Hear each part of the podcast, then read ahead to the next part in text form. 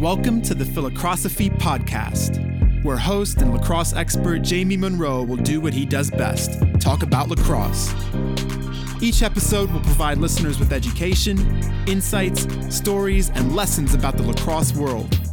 We will discuss current events, coaching, philosophies, and college lacrosse recruiting. Now let's get started with your host, Jamie Munro.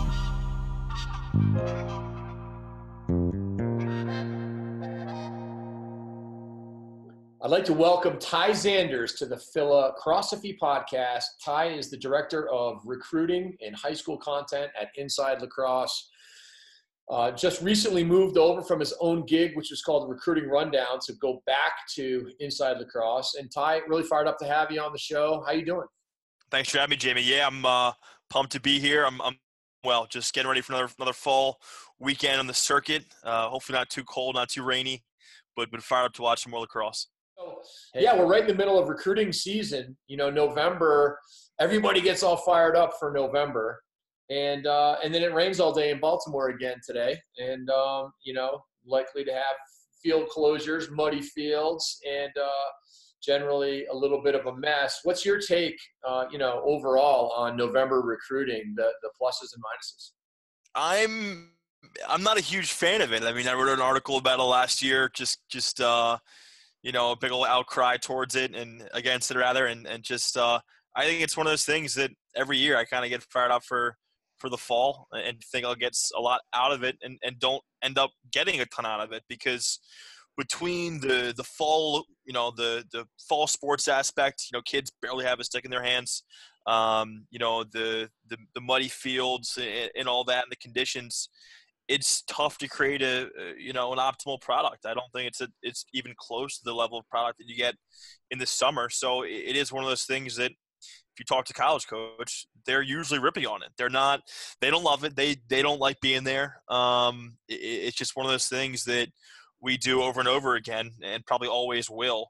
Um, when in reality you're not throwing the best product out there, and, and, that's what you want. So it's it's tough. I mean, here and there you'll get some good good days, but uh, if it's you know cold and blustery and, and rainy and uh, a mud fest, you're not going to have the best lacrosse in the world out there. Yeah, no doubt. It's tough because the coaches, like generally speaking, they love recruiting. You know, they might get tired, you know, after you know 60 days of it or whatever, but they love watching players. They're fired up to recruit and, and build their programs.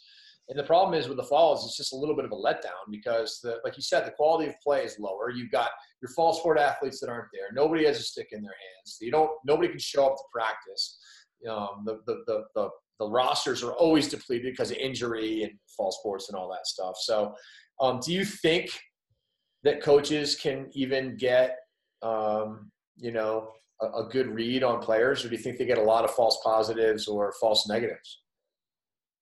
I, I to me, it's it's one of those things that I I think they get like a, a small, uh, a, a, almost misleading view of a player. You do. I think that to me, I, I think that if you relying if you are relying too much on fall evaluations and you take a kid uh, I think you're doing yourself a, a, disservice. I think that with all the variables, uh, all the factors that, that we discussed, I think that it's very easy to, um, I don't know. I think have have reactions, um, strong strong feelings any any one way. Oh, that kid stunk in the fall. Oh, that kid was awesome.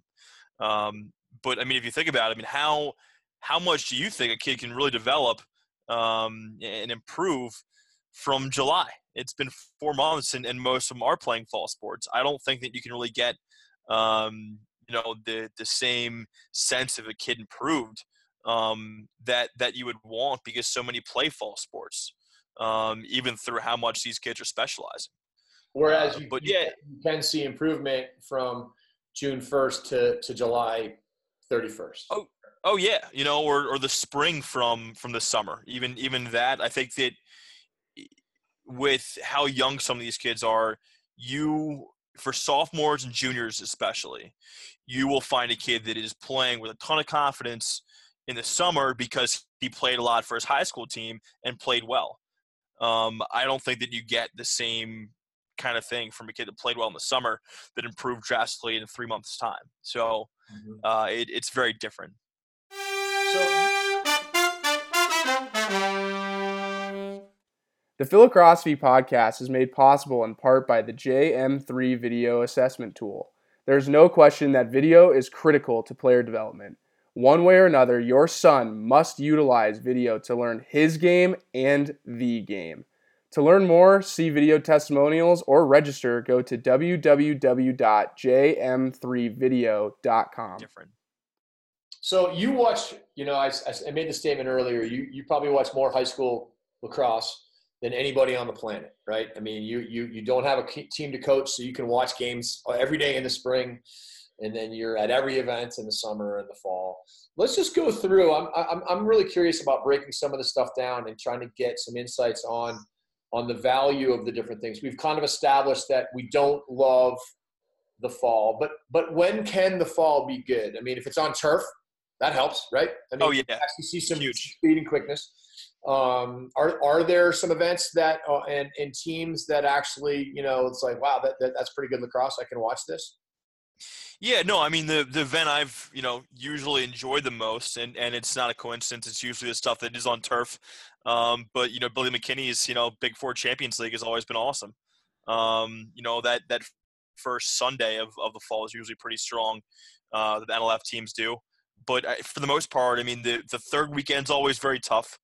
Um, I know the last Saturday of November is is uh, Andy Hilgartner's and Bob Bob Shriver's, you know, National High School Lacrosse Showcase, and, and that's on turf and all high school teams. Very good lacrosse. So, it, you know, here and there, you do have a, a pretty strong product out there.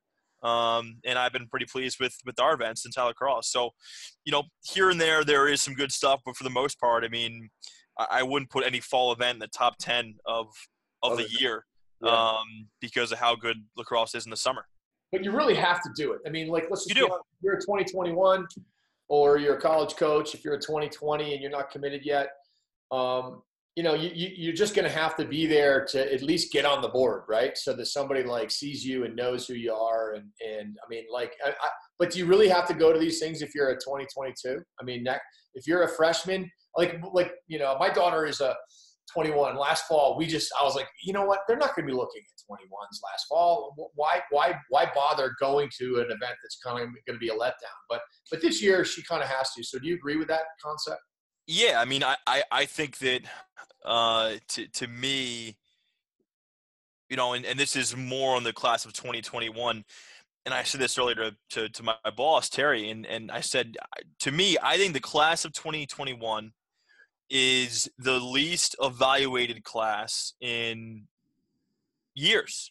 Yeah. Because if you think of, of the way that that the recruiting rules shook out, I mean, I've barely watched 20 once, and you know, I was watching this weekend. I thought about it. I'm like, you know, two or three years ago, I would have known the the sophomore class in the fall like in the back of my hand because yeah. uh, the ACCs and Big Ten to the world and Ivies were, were taking these kids, uh, you know, pretty early, and, and, and they were you know, playing in pretty prominent events because they had to as rising ninth graders. So now, you know, the 2021s haven't been evaluated a whole lot.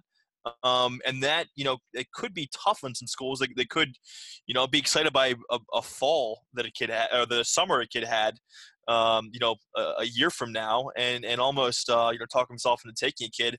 Whereas with the 20s, they've been watching these kids for forever. I mean, we've been watching Brennan O'Neill and everybody for two and a half, three years. Uh, so the 21s, I think the, the, fall is a very important time. And I do think that despite the way I feel about the fall, that it, it is more important now than it once was because of where we are in, in, in the uh, with the rules and the calendar.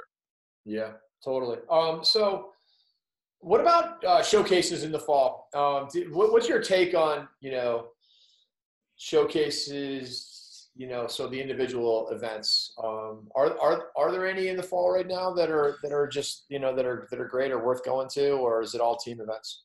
Eh, there are a handful. I think that um, you know oh, my one, uh, the igloo guys ran a pretty good one. That yeah, was- yeah. I mean the the igloo event was was outstanding. I think that uh, I mean that's an event that that you know, and I forgot about in, our, in the previous answer, but probably the event that I enjoy the most for for many reasons. Um, because you have these kids being instructed by college coaches, coached by college coaches during the games, and it's it's a blast, you know, for for all parties involved. But you know, I'm someone I'm not a huge proponent of individual showcases because I think that it's one of those things where you you know your dad's the car beforehand. He's like, you know, Tommy, shoot shoot eight nine times this game. You know, let it fly, man. You got to get recruited. Um, and there's not that like team play that that you crave. Um, you get from clubs and, and, high school play. So, you know, I think it, it is it is one of those things where, uh, you know, I, am always uh, I always feel like if you can play in a team event that next day and there's an individual event on Saturday, do it. You know, because yeah. you you like Philly Showcase or something. Yeah, you know, like I think Philly Showcase is great because you can play as an individual, and then you know, coach can see the next day and and say, okay, this kid's been playing well, both you know, in both situations. Um, you know, I, I think there've been a lot of times where I've seen a kid stand out in an individual event. The next day, he disappears because he has you know guys alongside him that are better players, and uh, you know, it's just it's a different you know environment when you play with your team versus uh, as an individual with a bunch of kids you never played with before. You know, honestly, part of it too, and you remember because it used to come down to 3D blue chip back in the day. Yeah. In, in which that that was a model that I'm surprised more people haven't, you know, frankly stolen. The model of teaching and mandating team play. Because then it's like because if you remember, you'd have, you know, you'd have uh, someone on a field being like, "Hey, 15 is shot at 10 times in a row and he's not running the offense. Get him out." You know, yeah. and then and then all of a sudden there actually was coaching oversight at a showcase um, that that actually like it, it really did. You know, the goal was to guarantee team play so that so that part of what you're saying that doesn't happen at showcases because dad's in the parking lot saying make sure you shoot it 15 times you know yeah. that, that's going to end you wind you up on the bench um, and I, I don't know. I just kind of look at that model, and I, I wonder why more more people don't do it. It's it's not that hard to do. Um, it's really simple. You just say, okay, if someone's dodging at you, you got to clear through. You know, you got you can't take poor shots, and you got to move the ball. Like you can't have it forever. And and if you just kind of those three things uh, would provide some oversight. Because what happens with teams versus individual showcases sometimes is you might be on some great team and you might be the sixth attackman and you might be pigeonholed into a role that doesn't allow you to carry the ball that much, but you're on like a top 10 team in the country. And if you go to some showcase, you, you might actually be able to dodge and have a role that allows you to do some other things. And, and on the opposite side, I mean, it, at showcases, if the team you're playing has a stud faceoff guy and you're an attackman, you may never get the ball. Right. So you know where like it, it's you know I think they're defenseman on a team and you got a stud faceoff, your team is never on defense. Yeah, so you're you're taking away you know six, seven, eight guys, uh, you know, depending uh, on that faceoff guy. Um, you know, so that's that's tough. I mean, I I I, I get the allure of individual showcases. Um, but it, it is one of those things that I think have uh, you know aren't aren't as important as as they once were, and I, I can't put my finger on why. Yeah. Um, but I think that you know as as you know more tournaments pop up and club lacrosse um, you know blows up, I, I just think the individual showcases aren't um, aren't as much of a thing as they used to be. Yeah. And that's not to say there aren't there aren't good ones out there, but they're just they're less. They're they're they're they're fewer of them than there used to be. I'll tell you what though, the um, the Division three showcases are I think are critical though. They're uh, huge. Yeah. They're much more. Uh, they, are much more impactful. You know, yeah. the blue chip U25s or top, you know, whatever it is. Um, Freedy's got a good one too, and I, I mean, there's a bunch of them. Um, but the reason why I bring that up though is because like what ends up happening is these kids start committing, and it's like you got like half your club wants to still play division one or are committed and then the other half are like listen i need to get some division three looks and yeah. i'm not going to get a division three look at, at, at this event with this level. I need to go find a showcase that's going to be well run guarantee some team play hopefully and get in front of 50 division three coaches so that people oh yeah. Yeah. And that's and that's huge. I also think that and i've seen it firsthand. I mean i've i've sat next to you know coaches that that will you know We'll look at a, a schedule and look at some of the club teams playing and, and pretty much just look at a roster and the name of the club be like there's no shot i'm getting a kid from this this team. He's too good you know um, he's being watched you know by all the big boys. So i think if you can get, if you can pick if you're a kid and you want to go d3 you are doing yourself a disservice if you're not going to you know one of like four or five events a year Yeah. where every d3 coach is there Yeah. um, you have to do it Yeah. So, all right. So we're, we're we've, we've sort of covered, I think, the fall pretty well. The last thing is this, but the, the high school showcase that that Hilge and Shrives run. Um, you know, there's not too many. How many high school showcases? There's one up on Long Island too, right? How many? High yeah there's two Yeah, I, I think there's two as as far as I know. Yeah. Um, I, I may be missing one. Maybe there's one elsewhere, but I mean that is uh, that is one of those environments that that coaches adore because they, you know, you get better coaching in, in high school than you do in club. There's Yeah. more structure, um, and they get a good, under, you know, college coaches get a very good understanding of what your role is on that team, um, which is which is big and Yeah. team concepts. So, you know, that event is awesome. I know I'll be there in a few weeks, and I, I go, you know, every year when I can. Um, but coaches love it. You know, they'd rather see you with your high school team uh, than you know with your club team. But I think you know, given the structure um, and how small staffs are, uh, how busy the spring is, these guys can't really get out and go to high school games the way they want to. Uh, Right. So when you can get them all together uh, in in one or two venues in the summer and the fall, uh, that's huge for for these kids and for the coaches. Yeah, and the the one uh, the one interesting note between the high school stuff and the club stuff is just uh, you know um, you can you can sometimes it's hard to judge uh, a sophomore or 2021 right now playing on you know a varsity team. Um, you know he could be the fourth attackman on a great team and not play as much, and he could be the best kid on his club team. Yeah. Um, you know, or something like that. You know, I mean, just the role, the general roles when you're younger um, makes it a little bit harder to evaluate them versus their class when you're seeing them against kids, uh, you know, are- Yeah. Yeah, and, and, and guys want to see that. I mean, I, I think about it, uh, you know, looking at Under Armour in the past. I used to love that event, and I, I it's still my favorite. But it it was awesome when there was one age group, and you got to see, you know, I remember it was some of the 2018s, you know, and uh, I mean Will Bowen, you know, who is at Carolina now, as you know, is is an absolute man child. He was a 6'3", 200 pound uh, rising sophomore, one of three or four sophomores uh, on the entire in the entire event, playing alongside you know 2016s, and you got to measure him up uh, against kids that were much older, which of course is what college is, and and saw you know how impactful you know he was. So when you can get a, a young kid in with the the older kids, you have a better sense of you know they stand out differently. Um, you know, as you said. So let's talk a little bit about um, uh, about prospect days because, like you know, once uh, you know, once fall ball's over, you've got pretty much December and January where there's some opportunities to go to some prospect days before the season starts.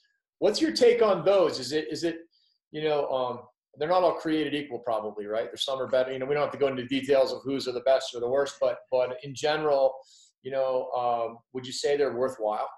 Oh yeah, and I, I think I think they're huge. I think that um, we did discuss maybe how if you're 2022 or 2021, um, recruiting is is different and and it's not as um, you know pivotal for you to go to these events. But if, if you're a young guy and you want to play college lacrosse, you should still pick a, a few prospect days to go to. Uh, because that is probably the easiest way to get your name on, on a list and get your name on the radar. So, uh, prospect days are great. I mean, I, I've been to a handful when I've been passing through, you know, in, in, in travel, and it, it's it's really cool to, as a kid, to have an understanding of of the way these guys coach and run a practice. Uh, I I think that, I mean, you know, every kid I think works. Uh, you know, they have preferences of how they like to be coached but you get a very good sense of how these guys, you know, run a program. Uh, and and from the flip side, I mean, you know, well, you know, as well as anybody else, that one of the most important qualities in a kid is how coachable they are. And by having a prospect day and controlling that environment, and working with that kid, uh, you get a very good sense of whether or not that kid is coachable. Um, I've seen plenty of kids that have all the talent in the world, and IQ, but they just do not respond well to coaching. So when you get a kid on campus and run things the way you want to, you know, run them, um, you know, I think you get a very good sense of of whether or not that kid is coachable, which I think is is equally uh, as important as as skill level. Yeah, no doubt. Uh, coaching is both uh, an an attitude and an aptitude. You know. Oh yeah. Uh, you know, you got to have both. Um, it seems like the, the you know prospect days a, a, huge value in them also is just that you know you can actually like get better at lacrosse and get some reps when you're when you're there you know which yeah. which you know i've been doing these video assessments on players in which they'll submit you know their their games from a summer or fall event and they'll touch the ball like 15 times in the game you know i mean a high school game you might touch it you know i did one for some kids in the MIA and they might have touched the ball 40 times, you know, because they but they, but they only dodged seven or eight times. Yeah, you know, that was a lot, right? I mean, so so um, how do you get better? And and I think that's one of the cool things about prospect days is that you can count on learning something, you know, seeing a seeing a campus, learn, you know, meeting the coaches. I do think one of the challenges is, especially for people that live, you know, in the West, you know, like I, you know, I live in Colorado. People live in, you know, that have to get on a three or four or five hour flight to get to the East Coast. Um, it's it's tough because you want to go to all these practice. I mean, these these prospect days, but you know, it's gonna you're gonna drop two grand to get to one. You know, basically yeah. with two flights, a hotel for a couple nights, whatever. And sometimes you get there and they're like, "Yeah, come to our prospect day. We'd really love to see you." And then sometimes it happens that they're like, "Well, um, we really need to see him again. and yeah. I, I think you should probably count on the fact that the prospect day is going to get you is going to get you on the board and it's possible that it was enough for the coaches to know they want you in the program but usually they're going to want to see you play against higher competition because they can't control how deep, the depth of talent at their own prospect days they're not allowed to yeah. do invite only so they yeah they can they can they can be it can be kind of uh, you know tricky about who they get the word out to, but you know what I mean. Like there's this fine line between like opening it up and making some money, between seeing your recruits and being able to evaluate. Yeah, no, and I think that uh, that's something that is important. I think that there are some people that probably the misconception that if you go to prospect day, uh, you know, and, and these guys see you and you impress, that you can be wrapped up and, and committed. I mean, it, that's not the reality. I mean, yeah. I think that it can often seal the deal I mean, there there are people do not realize how many how many name programs I wouldn't say rely on prospect days, but where the lion's share of their you know players in their roster went to them. I mean, Yale stands out to me. You know, a lot of their their top players all went to prospect days. Yeah. Uh, you know, Notre Dame has a lot of kids. They just took, you know, a, a, kid last week that was the best player at their prospect day. Uh, you know, in October. So I think that people do, yeah, straight up, do not realize how important a prospect day can, can be to your recruiting, and they think the club is is everything. Uh, but yeah. being on campus, being coached, um, and, and, impressing coaches that way, you know, can can help seal the deal if, if you've impressed them on the club circuit first. It's um, it's also really important to know that like you know coaches want kids that want them right? I mean, like, you know, like the more interest you show in a program by going to their prospect days or following up or whatever. I mean, you know, listen, they get, they do get bombarded by emails, and sometimes you might receive the one email from a kid like constantly. You're like, okay, dude, thanks, I get it. But the truth is, is that on the other hand, when you when you first get on the phone with a with a guy and you're like, you know, you're, you're trying to decide if you want to recruit them. I mean, if there's 10, if there's 10 schools on their list and you're one of 10, it's like, yeah, you know, I'm going to move on, you know, whereas it's like, hey, you know, I want to be in the top two or three on someone's list if I'm, cause I got so many kids to recruit. It does yeah. matter, you know? Yeah, it does. And I think that, you know, especially if, if you're an underclassman and you go to some mid-major, um, cause every kid is going to want to go to the same, like yeah. every like freshman's going to want to the same same camps, Notre Dame, Virginia, Hopkins, wherever. Yeah. Uh, all the teams and watching on on TV. But if you're an underclassman and you're going to a, a mid-major or lower NT1 school as as an underclassman, uh, that makes a statement to these coaches that you want to go there. You're interested. Um, I, I, I'm not an advocate of, of going to, of like playing too much lacrosse, going to every pos- prospect day. Uh, but pick a handful and, and, and go to them. You know, give it a shot. Yeah, good point. Um, all right, so moving on to spring. You know, you get into your spring season. You know, you mentioned before um, that coaches love watching um, high school games more than anything. Um, you know, I guess if you're, you know, you can pretty much get be if you've got a pretty good high school team. There's a good chance that your local Division One school is going to be able to get to some of your games. But yeah. other than that, you know, it's it's tough. But how, how how do you make that happen? I guess I guess if your team plays in Baltimore, you might get some looks.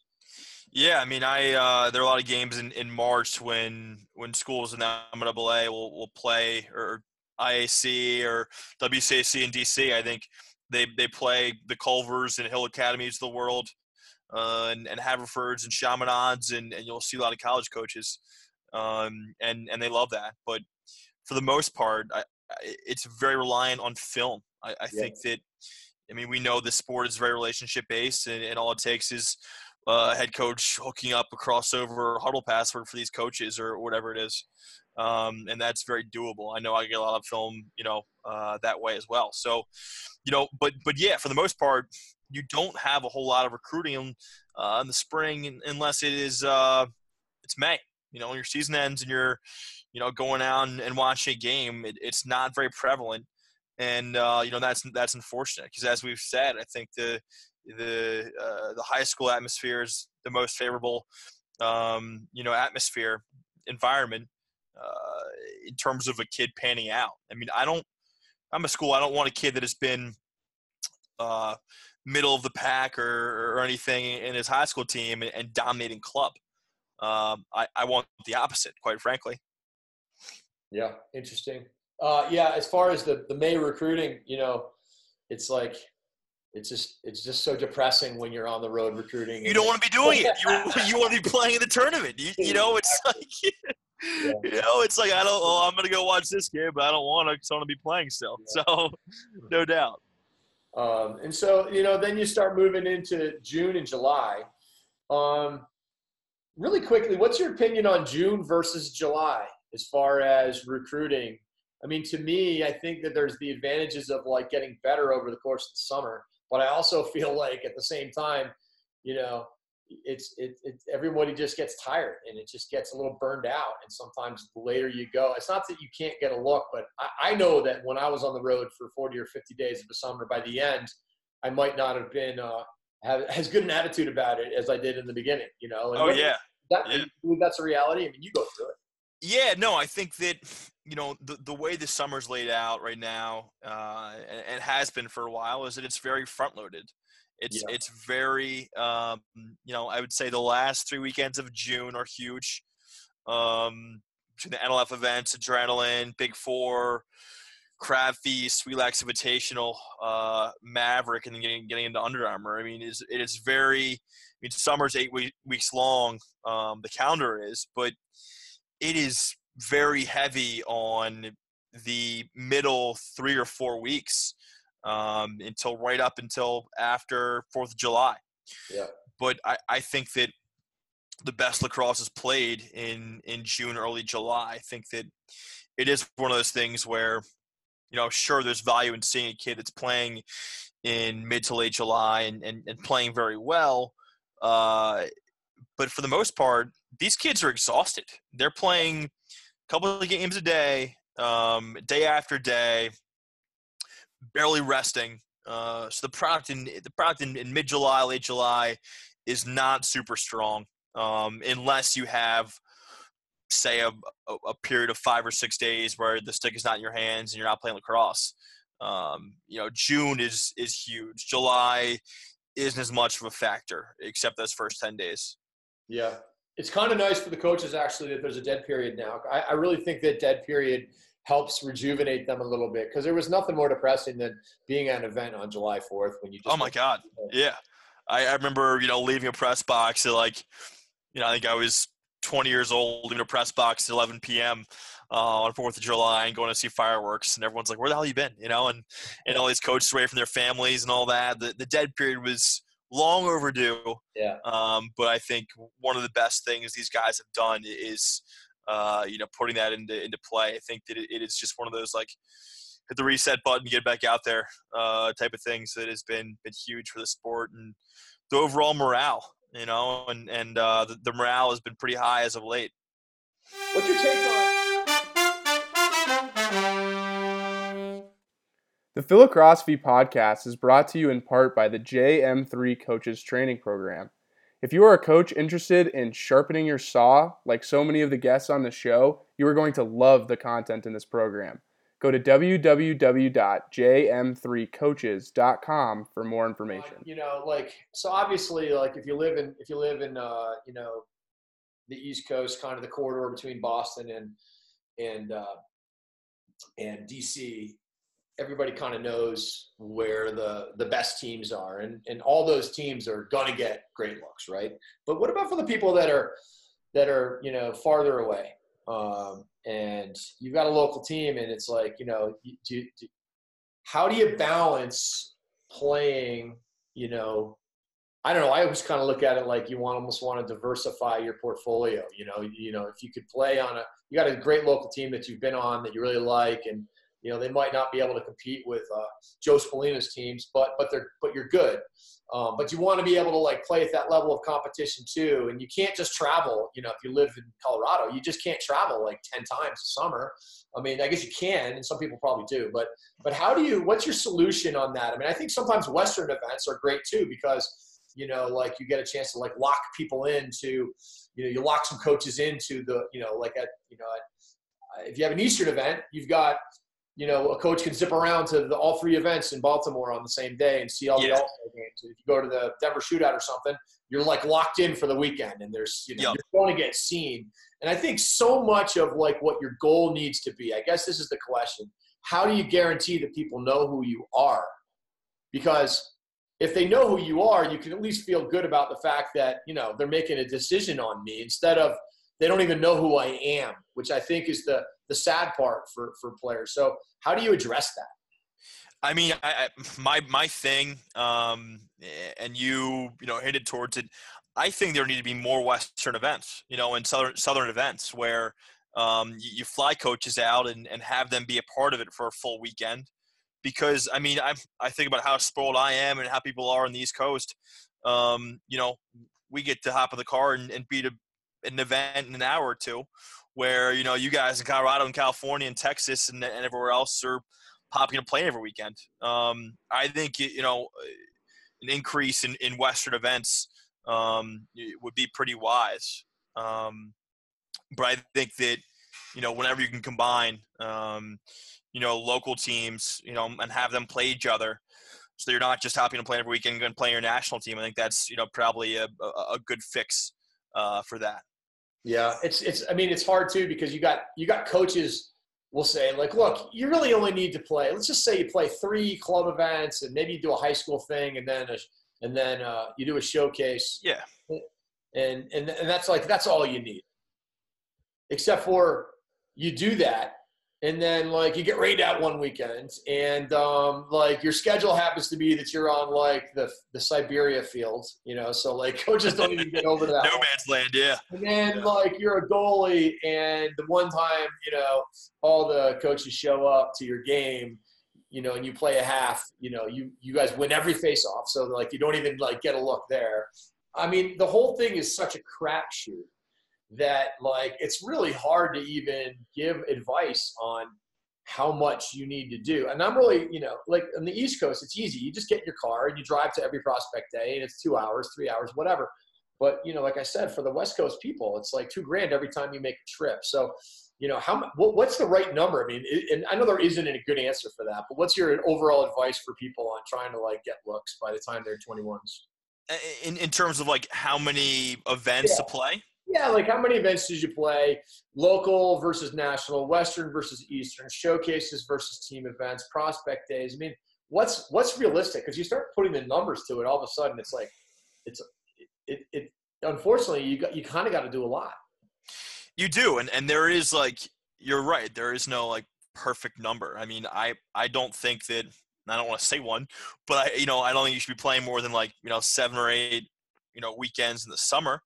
Um, but I do think that if you are from Colorado or wherever, you know, playing one or two local events, um, and if you have an instructional camp, do that. You know, if you have that in your backyard, prospect day, instructional camp, you know, Millon Lacrosse or whoever it is is coming out west, you know, go to that.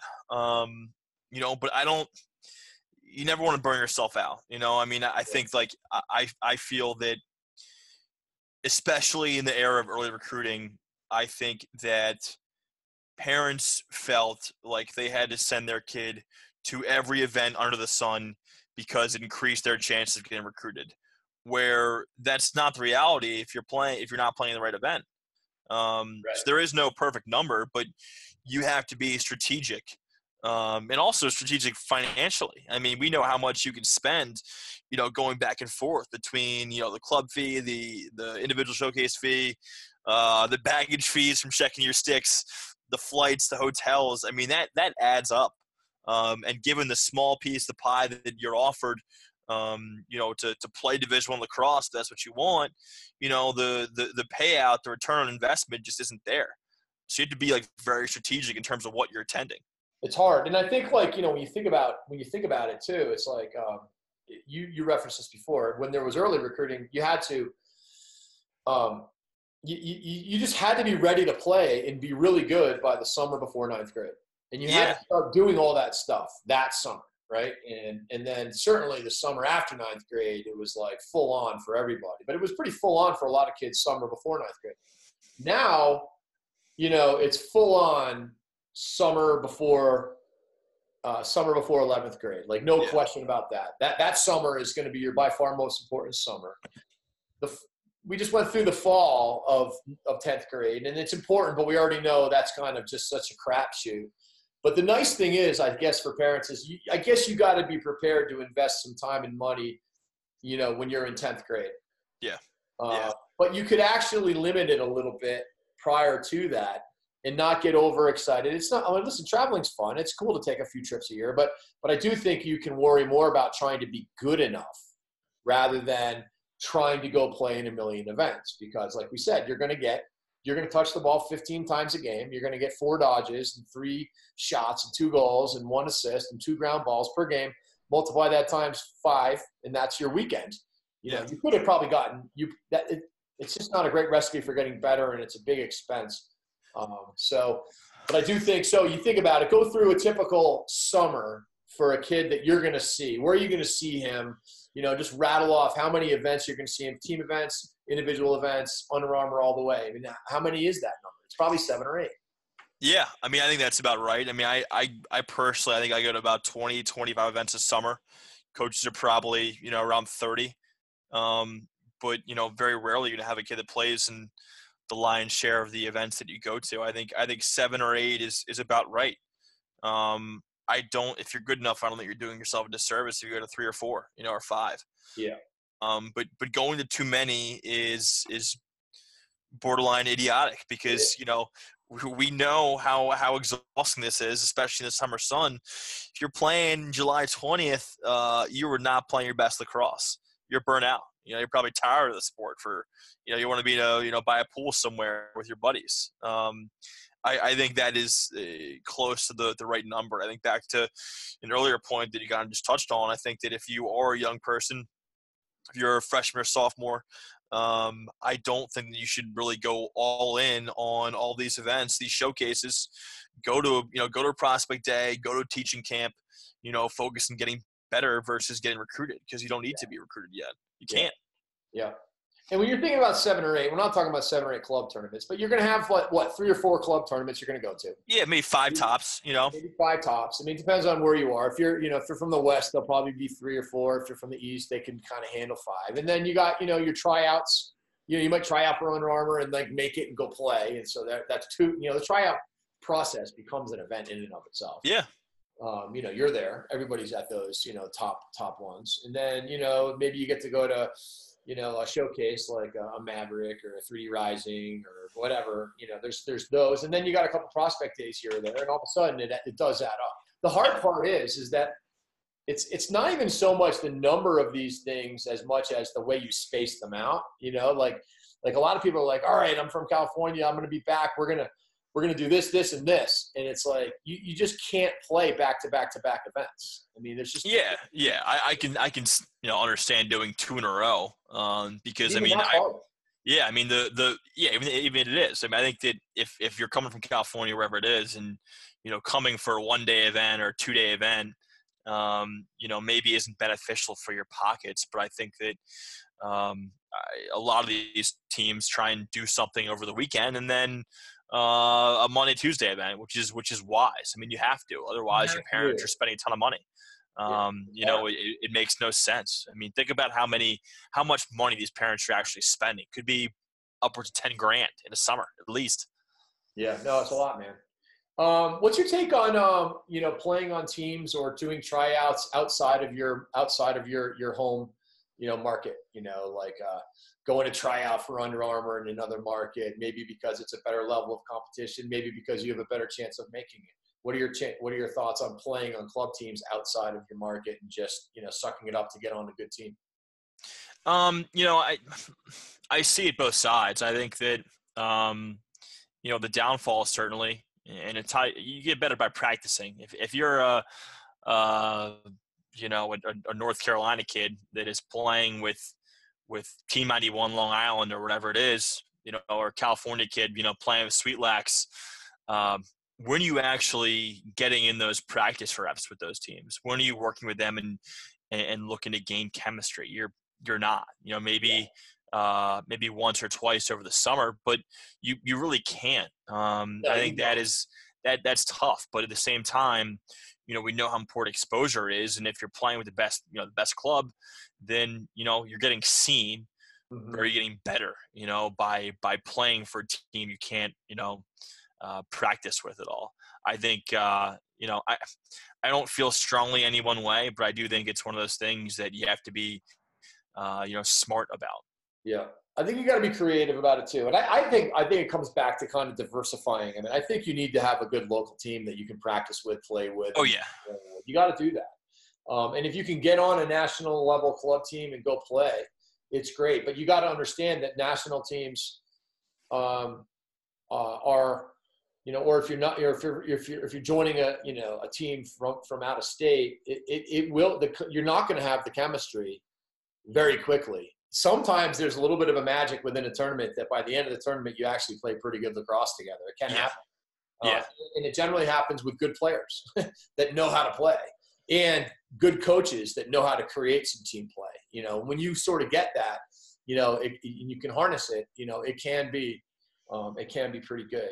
Um, but you know, I just think the reason why I'm asking is just because you know there's a lot of people that you know you just sort of get stuck or you just you put all your eggs in one basket, and um, you know I think it's smart to kind of you know to be able to see what else is out there um, and just you know find out find out where your best opportunities are. Hey, what, what's your take on on you know your uh, on on playing on playing injured? It depends on the, what the injury is and, and where you are in recruiting. I, I don't. I'm never a big fan of it um, because I think that you, you never know what kind of injury you can sustain. Uh, they'll we'll make things assume that we're, we're not going to make something worse, but you're just like trying to fight through it. You know, I mean, for your high school team, it's a no-brainer. You're going to yeah you're going to help your team win because that's why you're there. Uh, and, but but you know, then all of a sudden you see these kids. It's like, oh, I, I tweaked my hip flexor. You know, I can't run that well, but I'm going to try to do it. And then you know, the problem is is that coaches won't necessarily know. They don't know. They don't yeah. know. And so they're they like, may just think you're slow. You know, like play hard. Yeah. Yeah, yeah. No, I mean it's there is a toughness, uh, you know, that that comes of playing injured, but I don't think that it's always a wise thing to do. Um, you know, because yeah. it could get worse. And I think that, I mean, whenever you're playing lacrosse or any sport, you want to be putting your, uh, you know, very best product on the field, you know, and, and, and playing it 100%. Yeah. Um, and that's not always, it's a physical game. Um, you know, that's not always possible, but you, you want to. I mean, I remember seeing a kid this summer who I, I witnessed, you know, break his wrist in a game in, in late June, and he was back out there in like two or three weeks, um, you know, playing pretty well. I mean, that's it's cool when you can do that, but uh, that does not happen very often. I think if, take take some rest if you can. Yeah, I agree. It's hard though. It's like you said, like you you, you spend all this money to fly back east, and all of a sudden you, you twist your ankle, and you're like, you know, yeah, it's it's listen, it's, it's part of the crapshoot of recruiting, unfortunately. And you don't want to miss your window. You know, you don't like if you're a rising junior, you don't want to sit out the entire you know summer uh, in an injury that you think you can fight through and then all of a sudden, you know, all these spots are taken up in September because you weren't out there. But right. it is one of the things, yeah, you know, just like anything, yeah, you know, really think about it hard and and consider both sides with the pros and cons. You spend a lot of time with college coaches, don't you? Yeah, yeah. On the sideline, talking to them about players, talking to them about what they do, what they think, who they like. How much? I mean, obviously, you're watching a lot of kids, and you have your opinions on stuff, and you've probably formulated your the ways that you kind of rate people and so on and so forth. Um, you know, you, you have the luxury of sharing your opinion and getting opinions from every college coach, whereas they wouldn't do that necessarily with each other as much because it's yeah. kind of like personal information. Um, how, you know, um, how how how varied are their opinions on players? I mean, do you see like you know guys? I love him. I can't stand him. Um, or you know, obviously, there's probably some people everybody loves. What's your take on on the on, on what they're looking at?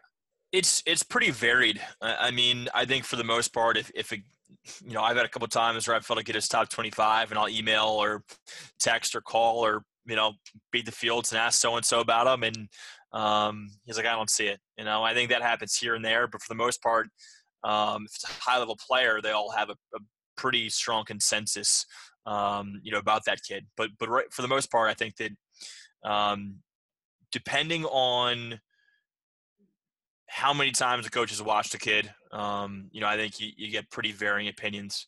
I know that I couldn't do my job without being, you know, having the ability to uh, easily dial one of them up or, or, text them and ask opinion because I think, you know, my opinion doesn't really, you know, mean as much if it's mine alone, you know, but when I can get a, a college coach to say, oh yeah, he's, you got, you're on the right track.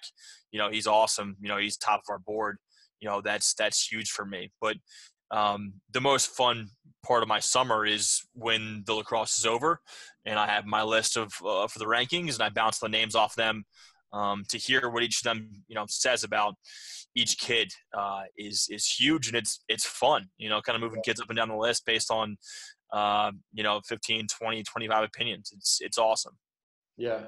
It's funny too because I mean now that early we, we should talk about touch on the new rules here in a second but it used to be that you know, you when you'd be doing that, you know, the coaches would be skewed towards their own commits. yeah, it's not not reality anymore.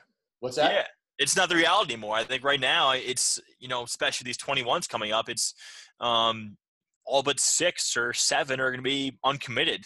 Yeah. Um, and I think you know it, it it it backs things up in the sense that you know it's very easy to people think that you know the rankings are or it's very easy to, to like the kids going to Virginia and, and Hopkins, Notre Dame, you know, right now, uh, which which validates talent. You know, right now you have a lot of uncommitted kids. We had 42 uncommitted kids, um, juniors uh, in the rankings. You know, which is way higher than ever before. Yeah. Um, you know, it'll be very interesting when you don't have that validation that uh, a commitment provides. Um, you know, which fuel the poaching game really. Um, you won't have that as much going forward. So let's talk a little bit about the new rules. Um, this class of 2020 are really the last class that was kind of heavily recruited um, before you know before these rules came about and when they were ninth graders.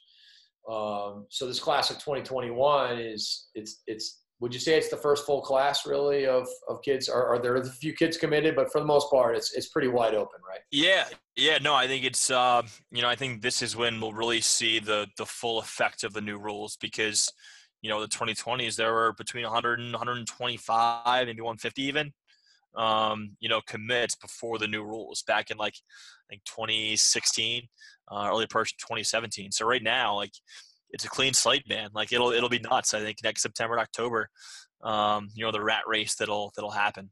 So what's your opinion right now on on this on the state of recruiting as it relates to the new rules I think it's awesome. I mean, I mentioned the word morale. The word morale. I mean, morale is an, at an all-time high. I think that you know I was saying this to you on the phone last night. Uh, that there are many times where we'd all look at each other and be like, "What the hell are we doing here? We're watching kids that are 13, 14 years old and haven't you know played a single minute of high school lacrosse, um, and and they're skinny as can be and high pitched voices and all that. Like, what are we doing here? Um, you know, Yeah. but now I think the product is is is much better. Lacrosse is better. Um, you know, everything's just a cleaner, you know, uh, environment than it used to be. It was messy before. It was Um, messy. It was like, you know, like you said, like coaches would be like, what the hell are we doing here? And then you got, you know, you're trying to manage recruiting four classes at once. yeah, Uh, you got kids. I mean, I remember um, the kids that were in the class of 2018. So they just graduated high school. I remember after the summer of their after their freshman year, kids are like, "Yeah, I'm not playing. I, I'm not playing club lacrosse. I'm not. You know, I didn't get recruited. I quit." And it's Yeah. like you got to wonder a little bit about their passion for the sport, anyways. You know, if you're just going to quit, because but but it was it was kind of sad that all of a sudden there was pressure put on kids at an age where they should have just been worried about getting better and having fun and, and really enjoying it because those those are the best years of lacrosse when you're not stressing about recruiting and you're actually just playing and having fun with your friends yeah, a little bit more carefree. I mean, I think that's been my my you know favorite thing about it is that it's taken the anxiety for the most part, you know, away from from everybody. I mean, you you can focus on getting better and being a kid and you know raising your level of play and your grades and having better understanding of what you want in a college and out of life because you don't have that as a 13 14 year old i think that many times decisions that are made you know super early um, can end up being the right ones um, but you know i think right now if you have a junior that's playing lacrosse and they can commit as a junior to a top 20 school it's much better um, and much more likelihood of a kid panning out enjoying his, his college uh, you know years when he commits as at 16 versus 14 um, there's no Yeah, doubt there Yeah, no doubt. Um, uh, we talked yesterday a little bit about the impact um, towards parity. You know, I mean, there was always these total stud late bloomers that might end up at a mid-major program, and now, what's your take on that scenario changing when you know you wait? Late, those late bloomers are, are going to be all up for grabs by the same pool of people, and there is a hierarchy. Yeah, I mean, I, I I felt right when the rules were put in place, I and I got one fall to kind of look at things. It, it felt like the rich would get richer. I mean, the the best programs for the most part are still going to get the same same best players. Um, you know, those ten or twelve or fifteen schools that dominate the recruiting rankings and and, and get all the best kids. You know, they will still do that, and you will have um, you know less schools like High Point and and UMBC, um, you know, and, and Furman and Holy Cross um, and Lafayette getting these late bloomers um, that everyone just kind of generally missed because of the early recruiting craze, kids that develop later.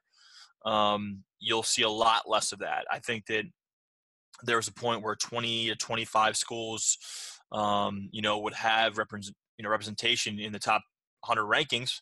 Um, right now, I think it'll be, you know, going forward, it'll be, it'll be less. I think you'll have the Yales, Notre Dames, UVA's, Michigan's, Ohio State's, you know, et cetera, uh, just dominating the best players. Where I think that I don't want to say these mid majors will be fighting for scraps, but there'll be less, uh, you know, uh, less talent available uh, than there used to be, and that's, you know, I think at the same time there's more talent playing lacrosse than there used to be. But I think you'll you'll just see, you know, the parity won't be the same level that it was, you know, from 2000, you know, 10 until this year. Just be less of it. I think parity is going to be on the rise no matter what. We know that it's it's it's incredibly competitive. There's just more good athletes and more good players. I do think that early recruiting um, was not an advantage for the top of the recruiting food chain. So I agree there, there's a chance for the rich to get richer. But at the same time, we talked about this too. I mean, the NFL can't get it right with their first round picks. Yeah. And just because we think that some someone's great, you know, doesn't mean they're going to pan out. I mean, how many times? I mean, I've never really done this. You probably have. I mean, how many times do you go back and and look at rankings versus first team All American lists four years later? You know, I mean, Oh yeah. some yeah. kids are in there and some kids are not. Right? It happens all the time. I mean, it, it is it is a guessing game. Um, you know, it's it's one of those things that you have no idea how a kid's going to pan out. You know, you, you think you can know a, a kid's game, but um, you know, a, a player in a college environment is very different. I mean, to to me, I think, and going back to my earlier point before I you know answer your question, I think that I, I do think there'll be slightly less parity, but at the same time, I think that this this benefits some of the big boys um, in many ways because they were they were missing on kids all the time. They took Yeah. as freshmen and sophomores. Yeah. So you know, right now, uh, going forward, um, I mean, I talked to uh, you know a guy who's been in a, in a name program for for years, and he was one of the uh, the- the main um, not advocates, but you know he was very guilty of of taking kids you know super early, and he's like, Ty, this helps us. This is great for us Yeah, no, because we we can have more educated evaluations on players um, as opposed to taking them as rising freshmen. So I think this will help the UNCs and Hopkins and Virginias of the world um, that went super early. I think that they can have just just more evaluations um, and, and a better understanding of of that kid um, and and how he how he fits in. no doubt. This past year, like you said, there's about 125, 150 commits already. So for those kids on September 1st, you know, it was usually just checking in with their coach for the first time, uh, you know, in 18 months. But but now for the class of 2021, do you see it as being next as a as a bigger mad rush than there was this year? It probably will be, right? As Yeah, I, I think it'll be. You know, t- this past year was was different because, you know, most of the top players were committed. Um, you know, it, it was over Although half the top 100. Yeah, and that that's what it was. I mean, I think you know they were committed, but you could tell. Um, and there are certain schools that were kind of right for the picking. I think that that these kids were going elsewhere. Um, so a lot of it was was flipping. Um, you know, so it was a rat race in, in that sense. But I think it'll be totally different going forward because it will be a clean slate. And you know, to me, I think that that football games will be you know more important. The the schools with you know big time football will have that advantage. Um, you know, of getting those kids on campus for games, being on the field before the game.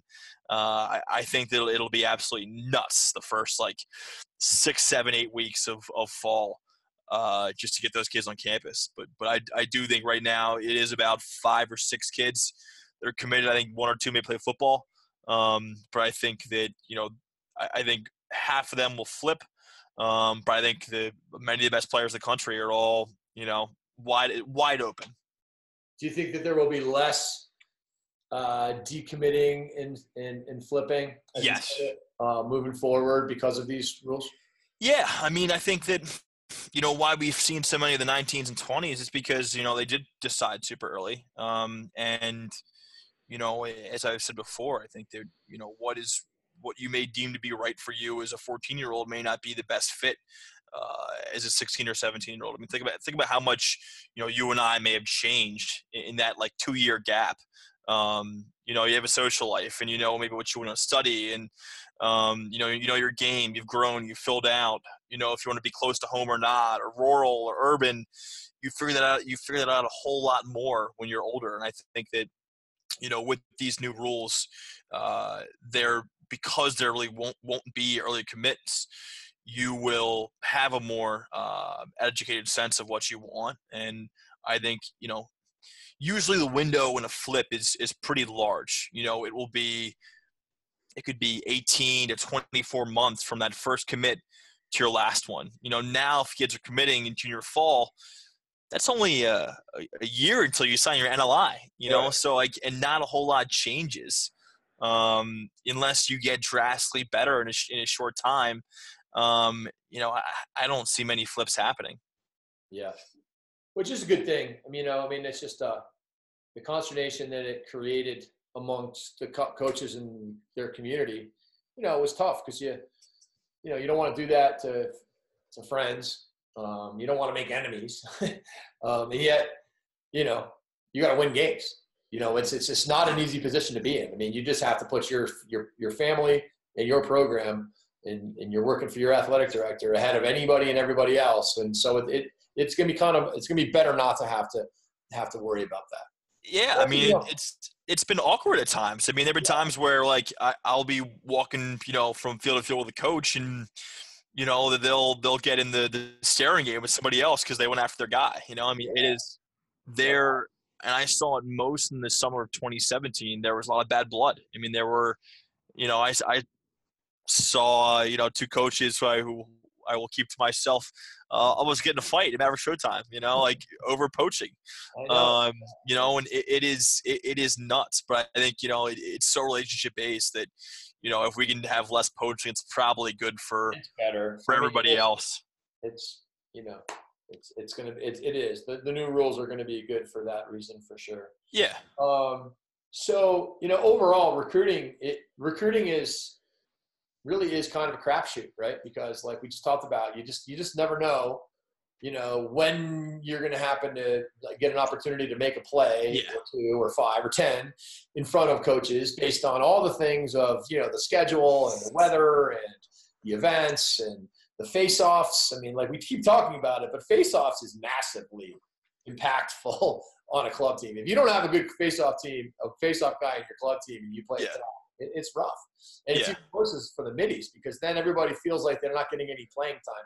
Generally, when people complain about playing time with their club team, they wouldn't have been complaining about it if they were winning face-offs. Oh yeah. Yeah. It's just the way it works, you know. Um, so, but you know, what's what's your uh, you know, and this is a really tough question because you could answer it in like an hour and a half. But uh, you know, what's your what what's your what's your advice to folks um, as far as trying to you know navigate this this process? Um, you know, beyond I think come up with a plan and and you know keep keep keep your poise because if you keep working at it, there's probably going to be a good outcome for you. Yeah, no, that's it is. Uh, I could go long-winded uh, with this. I think that I, I I've mentioned some of it, you know, uh, earlier in the podcast, but I think, um, be patient. I think that you know you have to be patient and and be smart. I think that you know what what worries me, what triggers me a little bit is when kids uh, don't do their research. Um, you know, I understand that that visiting colleges can be uh, expensive and time consuming. But you know, I'm not trying to knock any kid that's done this, but you, you can't just visit one school because if you do, um, you know, what are you comparing it to? Right. Um, you know, I think if you can go to three or four or five in the same weekend, or you know, in a in a ten day stretch or uh, throughout the fall, that you are giving yourself the opportunity to to see more and compare them. Um, because I, I mean, if I'm a high school kid and I'm going to a college campus, that first one, and I'm going to think is awesome. Um, but what if you did a second or third? I, I think that is what I would say. I think that, um, I, I think that, and this is more so in the old environment of early recruiting, is that you can't think too much about um, these external factors, uh, like Exactly. you know, little Johnny and my team, my buddy, you know, who I have class with, is on my club team. He just committed to to Duke, you know, and I'm I haven't you know been invited to any prospect days. I haven't gotten any you know calls. I think it's very easy to you know be a young kid and have that anxiety as a freshman or sophomore um, that you're not committed. You know, when when in reality, I mean, no one's saying you have to make a decision as a sophomore or junior. You know, you, Yeah. you have four years for a reason um, and now two years. I think that's what I would say. I think that you know that, and eh, on top of being strategic of of really what club you play for, I think there's not enough talk about choosing the right club. Yeah. I think that you know many times, um, you know each each club I think is is great for different reasons. I think that if you're choosing a club based on okay, this is who churns out the most Division One commits, um, you may you know be making a mistake there because you could get you know lost in the shuffle. Yeah. Um, you know, go to a go to a club that makes that goes to the best events, that makes you better. You know, from from the coaching you receive, um, and a place where you can shine. You know, don't don't go to a place that Yeah. just produce the most college commits because you you could get you know lost in the bench and uh, you know uh, left over. I know it's really hard. Yeah. I mean, I think like this, there's certain things you can control, right? You can control, you can control your own development. You know, to a certain degree, you can you can you can find out how to get better at lacrosse. You can be you can get feedback so that you can be the best player that you can be. Uh, I had Lars Tiffany on on a, on a, a webinar last night, and he was just talking about how they, they they actually get kids on the on the whiteboard and they make them go through kind of like the Gruden quarterback camp where they just ask questions, look at film, get on the whiteboard, tell me what your thoughts are on this. So there's ways to like improve your IQ. There's there's ways to uh, improve your skill. Um, you know, you can do things like you know, like go to Canada for your summers. I mean, that's Yeah. like, that's a way, without a question, of getting the attention of college coaches. You know, if you commit to doing that, and you're going to be a better player, you're going to be tougher, you're going to have more skills. Uh, but overall, there are ways to really focus on getting better, and I think that that to me that's the number one priority. And then I think the number two priority is what you just said is finding the right club program, the right team, the right level um, for you um, that that also hopefully gives you some some advocates. And I'd, I'd like to finish up our podcast here talking a little bit about that because I think that we we know that the lacrosse world is a pretty small world, and um, and I think it, it's really helpful to have somebody that can speak on your behalf or at least say, "Hey, coach, you know, hey, check out this kid. I think you know he's really good. He, you you definitely want to know who this guy is. You know what I mean? Like if you can, if you if you have somebody that can say that about you, so that a coach actually makes it a point to see you, then you know. And and, and listen, you're not going to necessarily be. You may not be the right fit for every coach. You know, this advocate of yours isn't going to go up to every program in the country because either either they're going to be you know somebody that you're maybe not good enough to play for or maybe you're you know maybe it's like you know a down the line re- recruiting scenario but what's your take on on advocacy as it relates to college recruiting and your club program I mean, I think it's important. I think that it's we had this conversation in the sense that you know the the benefit of of recruiting of the recruiting rules right now is that you're able to work with that kid for you know two years before you start talking to college coaches on their behalf. Um, you know, so making a strong impression, I think, is is pretty important. Beforehand, there were kids that are committing in eighth, eighth and ninth grade. I mean, how much these coaches really know them? Um, but I think that you know, recruiting is very, uh, very reliant, at least initially, um, you know, on, on making a phone call, picking up the phone, and calling, you know, your old buddy um, and asking about a kid. I think it's big. Um, and I will say it's it's better to do it with uh, a high school coach than than club coach. But I think advocacy is huge. Yeah, because I mean, the bottom line is co- college coaches have a network. They're always building their network. They're always evaluating their network. Like so, you know, Coach Coach Jones always is on the money with evaluations. When he tells me somebody's good, I always like them.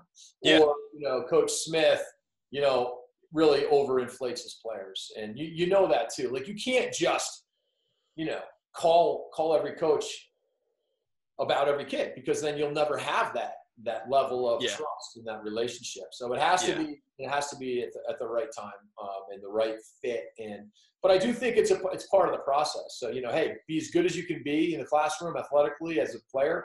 Find the right fit, and then you know try to find a fit for you club wise that's going to be able to have somebody in your corner. Because the way I kind of look at it is, at the end of this process, if you can say to yourself, you know what, we did everything we could we could to be as good of a player as we could be, and I feel good about that. We didn't waste a lot of time, you know.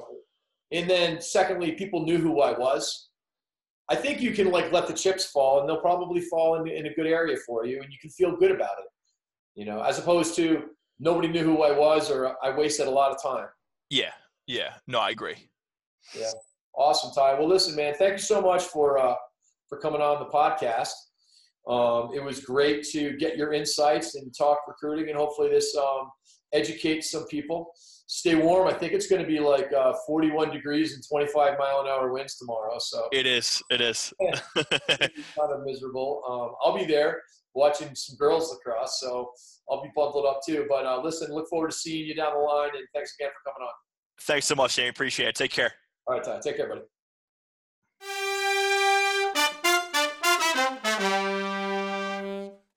The Philocrosophy podcast is made possible in part by the JM3 video assessment tool. There's no question that video is critical to player development. One way or another, your son must utilize video to learn his game and the game. To learn more, see video testimonials, or register, go to www.jm3video.com.